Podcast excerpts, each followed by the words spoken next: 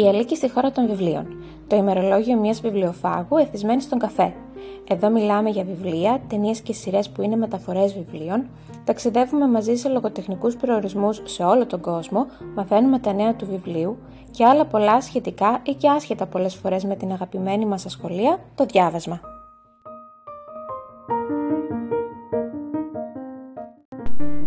Σεζόν 2, επεισόδιο 13 πώς τα social επηρεάζουν τη σχέση μας με το βιβλίο. Σήμερα σου φέρνω ένα θέμα που με προβληματίζει εδώ και αρκετό καιρό. Τα social και η σχέση μας με το διάβασμα.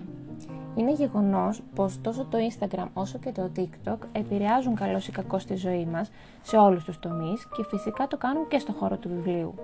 Έτσι έχουμε τους όρους Bookstagram και BookTok για να περιγράψουμε λογαριασμούς αποκλειστικά αφιερωμένους στο βιβλίο, στο διάβασμα, στη συλλογή βιβλίων με απότερο σκοπό, πάντα θεωρώ, να γίνει κανείς influencer σε αυτό το τομέα, να έχει άμεση επικοινωνία με τους εκδοτικούς και δωρεάν βιβλία for life. Also known as το όνειρο κάθε βιβλιοφάγου. Τώρα αν αυτό αποφέρει και άλλα κέρδη, οικονομικές απολαβές ή κάποια αναγνωρισιμότητα, ακόμα καλύτερα. Το Bookstagram χαρακτηρίζεται από φωτογραφίες με ωραία αισθητική, εκατοντάδες giveaway, κριτικές βιβλίων, ομάδες από μικρότερες ή μεγαλύτερες παρέες που προσπαθούν να σπάσουν σε εισαγωγικά τον αλγόριθμο, άλλες με ύφος πιο υποχρεωτικό, που αν δεν έχεις engagement, δηλαδή να κάνεις like, comment και ό,τι άλλο συμφωνηθεί, άμεσα μόλις ανέβει ένα post ή αν δεν ανεβάζει συστηματικά μια φωτογραφία ή και περισσότερες την ημέρα, μπορεί και να σε πετάξουν έξω από την, από την παρέα για έλλειψη engagement ή ίσως γιατί δεν το παίρνεις τόσο σοβαρά όσο απαιτούν. Άλλες παρέες είναι με ύφος πιο παρεΐστικο, όπως είναι και η δική μου Instagramική παρέα, οι readers, που ούτε ξέρω πόσο καιρό είμαι μαζί τους και μιλάμε πλέον για τα πάντα. Το engagement υπάρχει, αλλά δεν θα σου πάρουν και το κεφάλι αν ξεχαστείς και σε καμία περίπτωση δεν έχουμε απαιτήσει η μία από την άλλη.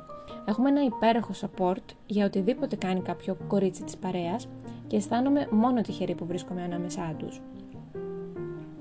Το BookTok από την άλλη κινείται σε εντελώς άλλο ύφος. Εκεί υπάρχει μπόλκο cosplay, ενδείκνεται για κάτι τέτοιο, challenges, πολύ πιο χιουμοριστικό περιεχόμενο, unboxing και εκεί βέβαια έχει giveaways, αλλά νομίζω όχι με το ρυθμό του Instagram. Δεν έχω πολλά να πω για το BookTok γιατί είμαι σχετικά καινούργια εκεί. Παρατηρώ πως οι νέοι Bookstagram λογαριασμοί που ξεπετιούνται, γιατί για το Instagram πιο πολύ μπορώ να πω, είναι απείρως περισσότεροι κάθε φορά. Μάλιστα στις φετινές συναντήσεις των Bookstagrammer και γύρω στα Χριστούγεννα, από εκεί που παλιότερα ήταν μια μικρή παρέα, πλέον δεν έβρισκαν μαγαζί να κλείσουν. Ήταν τόσοι πολλοί που έγιναν μέχρι και παρεξηγήσεις για το ποιος την έχει πιο μεγάλη. Τη σημαντικότητα. Για να καλεστεί σε μια τέτοια εκδήλωση. Μέσω των social αυτών βλέπω πως η σχέση με τους εκδοτικούς έχει γίνει πλέον πιο άμεση. Είναι πάρα πολλοί εκείνοι που στέλνουν email για να ζητήσουν συνεργασίες, μεταφράσεις ή να ρωτήσουν για βιβλία που περιμένουν. Οι εκδοτικοί με τη σειρά τους, προσπαθώντας να ακολουθήσουν την επικαιρότητα, έρχονται και αυτοί με λογαριασμούς πιο χιουμοριστικούς, πιο προσιτούς στον αναγνώστη, σχολιάζουν τα post των αναγνωστών τους, ανεβάζουν δικά τους βιντεάκια, απαντάνε, βλέπουν τις απαιτήσεις και ξέρουν λίγο πολύ πώς να κινηθούν και εκεί είναι πλέον εκδοτικά. Το πάρα πολύ θετικό της όλης κατάστασης είναι πως πλέον μεταφράζονται πολύ περισσότερα βιβλία που σε άλλες εποχές αν δεν διάβαζες στα αγγλικά απλά δεν τα διάβαζες. Τελεία. Υπάρχει η κατηγορία As Seen on TikTok ή ξέρω εγώ βιβλίο του, του BookTok ε, που πολλές φορές μπορεί να είναι και αυτοκόλλητο πάνω σε εξώφυλλο βιβλίου.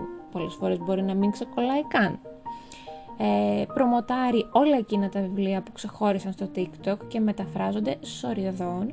Βιβλία που ωστόσο ανήκουν κατά βάση στην Young Adult κατηγορία. Σίγουρα όμως έχουμε και περισσότερο fantasy από ποτέ. Πέρα από όλα αυτά τα θετικά που προσφέρουν πλέον τα social, θα σου μιλήσω για κάποια πράγματα που εμένα προσωπικά με ξενερώνουν. Ένα είναι οι λογαριασμοί που ο πραγματικός στόχος είναι να γίνουν influencer από την πρώτη πρώτη στιγμή που εμφανίζονται. Κάτι που θεωρώ πως για να γίνεις σημαίνει πως κάτι ξεχωριστό κάνεις. Ή είναι η κύρια απασχόλησή σου ή αυτή η παραγωγή περιεχομένου. Ίσως το χειρότερο είναι οι ψεύτικες καλές εντυπώσεις όταν σου χαρίζουν ένα βιβλίο για να πεις τη γνώμη σου και δεν θέλεις να προσβάλλεις ή, χειρότερα, δεν θέλεις να χαλάσεις τη συνεργασία. Όμως δεν γίνεται να σου αρέσουν όλα. Εκτιμώ μια ειλικρινή γνώμη, ακόμη και αν είναι για βιβλίο που αρέσει τους περισσότερους. Ε, δεύτερο πράγμα που με ξενερώνει είναι το, το ότι βρίσκω φοβερά κουραστικό το να βλέπουμε μόνο καινούργια βιβλία στο feed μας. Να παίρνουν περισσότερα like μόνο επειδή είναι καινούργια. Από τη λίστα με τις νεότερες εκδόσεις που προμοτάρουν οι εκδοτικοί και κατά συνέπεια αν έχεις διαβάσει ένα βιβλίο κλασικό ή έστω λίγο πιο παλιό θα περάσει αδιάφορο. Άρα έχουμε μόδες και στο βιβλίο. Ε, επίσης με πειράζουν, με πειράζουν, με κουράζουν τα πάρα πολλά giveaways. Ε, δεν με ενοχλεί το να μου κάνουν tag, αλλά δεν με, τα, τα giveaways με κουράζουν όχι μόνο στο χώρο του βιβλίου, γενικά τα νιώθω ότι είναι πάρα πολλά. Δεν παίρνω σχεδόν ποτέ μέρος, τόσο γιατί το βρίσκω λίγο απίθανο να κερδίσω εγώ απεσιόδοξη μάτς, όσο και γιατί εφόσον δουλεύω και ένα βιβλίο θα βρω τον τρόπο να το πάρω, το αφήνω για κάποιον που ίσως να το έχει πιο πολύ ανάγκη από μένα. Επίσης, επειδή βαριέμαι να κάνω πολλά tag, γιατί πάντα απαιτείται να κάνεις tag σε διαφορετικούς λογαριασμούς κάθε φορά κτλ. κτλ. Δεν ε, βαριέμαι. Το κυριότερο πρόβλημά μου με τα social είναι το ότι αισθάνομαι πίεση. Το πιο μεγάλο πρόβλημά μου είναι αυτό. Ο όγκος των βιβλίων που βγαίνουν και που εμφανίζονται διαρκώς είναι τεράστιος. Δεν γίνεται, πρακτικά είναι αδύνατο να παρακολουθώ ό,τι νεότερο κυκλοφορεί στα social, να ποστάρω συστηματικά, να κάνω το σωστό το engagement, να δουλεύω, να είμαι μαμά, σύζυγος, φίλη, κόρη, να κρατάω όπως όπως ένα σπίτι και να διαβάζω και όλα αυτά που θέλω, προφανώς και κάτι θα μείνει πίσω. Και σε καμία περίπτωση δεν θέλω αυτό το κάτι να είναι κάποια ανθρώπινη σχέση. Δεν ξέρω πώς γίνεται να διαβάζει κανείς τόσο πολύ, δεν καταλαβαίνω πού βρίσκεται αυτός ο χρόνος μέσα στη μέρα. Εμένα προσωπικά οι ρυθμοί μου έχουν πέσει σημαντικά μετά το μωρό. Λέω και ευχαριστώ αν καταφέρνω ένα νορμάλ βιβλίο το μήνα πλέον. Και λίγο, πολύ λίγο, δεν πολύ πιστεύω κάποια άτομα που διαβάζουν τόσο πολύ. Μακάρι, αλλά δεν το καταλαβαίνω.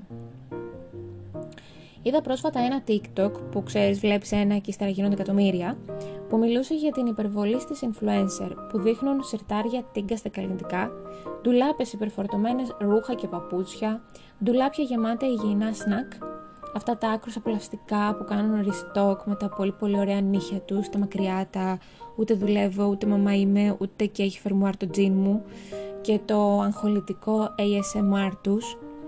Και έλεγε η κοπέλα σε αυτό το βιντεάκι πως όλα αυτά δεν τα χρειάζεσαι, τα καλλιντικά λήγουν σε ένα χρόνο και όλα αυτά θα είναι για πέταμα. Τα ρούχα δεν θα τα φορέσεις, τα σνακ δεν θα προλάβεις να τα φας και αναλογίστηκα τον αντίκτυπο όλων αυτών στο περιβάλλον. Και ύστερα σκέφτηκα αυτό που αφορά εμένα, τη συλλογή βιβλίων. Ξέρω πως αγγίζω ευαίσθητες χορδές, γιατί όλοι μας λατρεύουμε ένα καινούριο βιβλίο, την αίσθηση, τη μυρωδιά, τη σκέψη πως θα μας ταξιδέψει κάπου μοναδικά, όμως παρατηρώ πως μπορεί να θέλω άπειρα πολύ ένα βιβλίο και μόλις το αποκτήσω να το βάζω απλά στο ράφι δίπλα στα άλλα και να μην το διαβάζω τελικά ποτέ. Τότε γιατί το πήρα; Τι ήταν αυτό που με προκάλεσε να βάλω το χέρι στην τσέπη που ήδη δεν το σηκώνει για να πάρω άλλο ένα βιβλίο για το ράφι; Και τι περιβαλλοντικό αντίκτυπο έχει αυτό; Ακόμα και αν μου τα έστελναν δωρεάν, θα δικαιολογούσε αυτό την ασταμάτητη εισρωή βιβλίων που, ας είμαστε και λίγο ρεαλιστές, δεν θα διαβαστούν σε μια ολόκληρη ζωή η επενοχοποίηση του η αγορά βιβλίων είναι ένα εντελώς διαφορετικό χόμπι και αυτό είναι ok, το λέω κι εγώ, είναι μια εξαιρετικά πετυχημένη τακτική των εκδοτικών να πουλήσουν το εμπόρευμά τους. Καταλήγεις με ράφια ολόκληρα γεμάτα βιβλία που δεν προλαβαίνεις να διαβάσεις, όλο θέλεις κάποιο άλλο και αν μου πεις ναι, αλλά δεν έχουν ημερομηνία λήξης στα βιβλία, θα σου πω πως το βιβλίο που πήρες, αυτή η σούπερ νέα κυκλοφορία που την πήρες και λίγο για να την μοστράρεις στα social, καλός ή κακός έχει, ναι, έχει ημερομηνία λήξης. Γιατί αν δεν το διαβάσεις αμέσως τώρα, αλλά σε πέντε χρόνια, ποιος θα νοιάζεται τότε για το βιβλίο αυτό όταν θα έχουν βγει εκατοντάδες άλλα και πλέον θα είναι άλλο το η σούπερ νέα κυκλοφορία που θα θέλουν όλοι να μοστράρουν στα social. Θα είσαι εντελώς πασέ. Το σκεπτικό το βιβλίο είναι επένδυση. Θεωρώ πως αναφέρεται σε εντελώς άλλα βιβλία από τις νέες κυκλοφορίες και τα βιβλία του Bookstagram και του BookTok, που είναι βιβλία μιας εντελώς διαφορετικής κατανάλωσης. Για να μην παρεξηγηθώ και με περάσεις για σνόμπ αναγνώστρια, που σου έχω πει πολλές φορές ότι δεν είμαι και πραγματικά θέλω να το πιστέψεις, δεν το λέω στα λόγια, όντως δεν είμαι. Να σου πω πάλι πως είμαι σε μια φάση που διαβάζω μόνο φαντασία, μόνο χαλαρά βιβλία και αφήνω τα πιο βαριά και σημαντικά για αργότερα.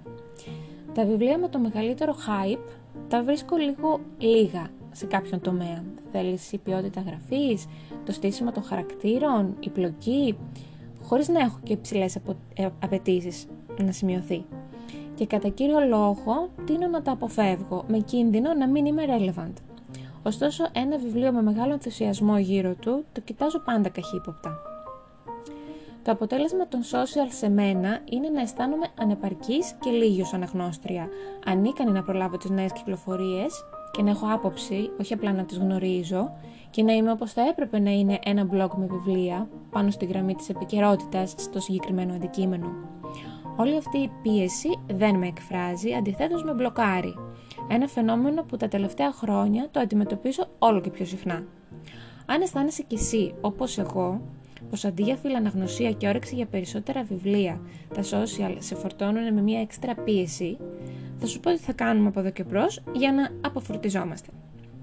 Αρχικά, η ενημέρωση είναι καλή, αλλά δεν σημαίνει πως πρέπει τώρα αμέσως να πάρουμε όλα τα βιβλία που κυκλοφόρησαν. Αν τα αφήσουμε μάλιστα λίγο καιρό να διαβαστούν, ίσως διαπιστώσουμε από μερικούς πιο ειλικρινείς, κυρίως, πως δεν είναι και τόσο καλά όσο έλεγαν όλοι αρχικά. Οπότε να δώσουμε χρόνο οπωσδήποτε στα βιβλία να δείξουν το πραγματικό τους πρόσωπο. Δεύτερον, να βάζουμε στόχους ρεαλιστικούς. Εγώ πλέον έχω πει πως βιβλία άνω των 300 σελίδων, πες 350, εκ των πραγμάτων θα μου πάρουν πάρα πολύ καιρό. Οπότε επιλέγω πιο μικρά, πιο προσιτά σε μέγεθος βιβλία. Ανάλογα με το χρόνο και την τσέπη μας να κινούμαστε, έχω βάλει επίσης στόχο να διαβάζω τουλάχιστον τρία βιβλία από τα ράφια μου πριν αγοράσω κάποιο καινούριο, γιατί το πράγμα έχει φτάσει στο προχώρητο. Τρίτον, να χαλαρώσουμε και να μην πιστεύουμε ό,τι βλέπουμε στο ίντερνετ. Είναι κάτι το οποίο πρέπει να μου το υπενθυμίζω συχνά από ό,τι βλέπω, παρά τα 35 χρόνια μου. Μπορεί αυτά που βλέπουμε να μην είναι ακριβώς έτσι. Είναι πως βλέπεις ένα άτομο που έχει βάλει ένα φίλτρο και μοιάζει αλλά δεν μοιάζει κιόλας με την πραγματικότητα. Το έχω κάνει κι εγώ αυτό. Λοιπόν, αυτά που βλέπουμε μπορεί να μην είναι ακριβώς έτσι ή και να είναι, μπορεί να μην είναι έτσι για εμάς. Να ανεβάζουμε όποτε έχουμε πραγματικά κάτι να πούμε. Να ακολουθούμε εκείνα τα άτομα που πραγματικά μας αρέσουν και μετράει η γνώμη τους για εμάς. Κυρίως να μην προσπαθούμε να γίνουμε κάτι άλλο από αυτό που είμαστε και να μην συγκρινόμαστε. Αυτό δεν ξέρω πώς θα γίνει, γιατί βλέπω ότι το έλεγα και για το μωρό και το κάνω και για το μωρό. Να μην συγκρινόμαστε. Αλίκη, μην συγκρίνεσαι. Κάποια στιγμή πρέπει να, να μου γίνει μάθημα. Σίγουρα δεν ξέρουμε τι θα φέρει το μέλλον. Σε πέντε χρόνια από τώρα, το Instagram μπορεί να είναι πολύ παλιό και ξεπερασμένο. Το TikTok μπορεί να είναι για τους μεγάλους. Εξυπακούεται πως θα έρθει κάτι άλλο. Ο σκοπός του αναγνώστη πάντα είναι να διαβάσει κάτι που θα, θα τον ταξιδέψει, που θα κερδίσει από αυτό και όχι απλά να τελειώσει άλλο ένα βιβλίο επιτακτικά και άμεσα γιατί πρέπει να διαβάσει άλλα 800. Έχω αυτή την αίσθηση τον τελευταίο πάρα πολύ καιρό ότι έχω πάρα, πολύ, πάρα πολλά βιβλία να διαβάσω και πως δεν προλαβαίνω. Ας μην το κάνουμε όλο αυτό στον εαυτό μας. Η ανάγνωση είναι το χόμπι μας, είναι αυτό που κάνουμε για να χαλαρώσουμε, όχι για να φορτιζόμαστε και από αυτό. Και ας πάρουμε από τα social μόνο τα καλά και τα όμορφα. Πες μου, νιώθεις κι εσύ τρομερή πίεση από τα social όσον αφορά τα βιβλία συγκεκριμένα, όχι γενικότερα, γενικότερα ανοίγουμε πολύ το κεφάλαιο. Αλλά όσον αφορά τα βιβλία, νιώθεις και εσύ φοβερή πίεση από τα social. Αν ναι, δώσε μου και τα δικά σου tips.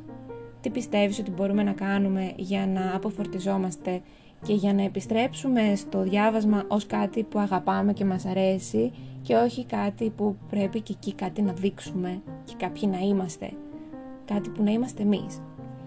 Σε ευχαριστώ που με άκουσες.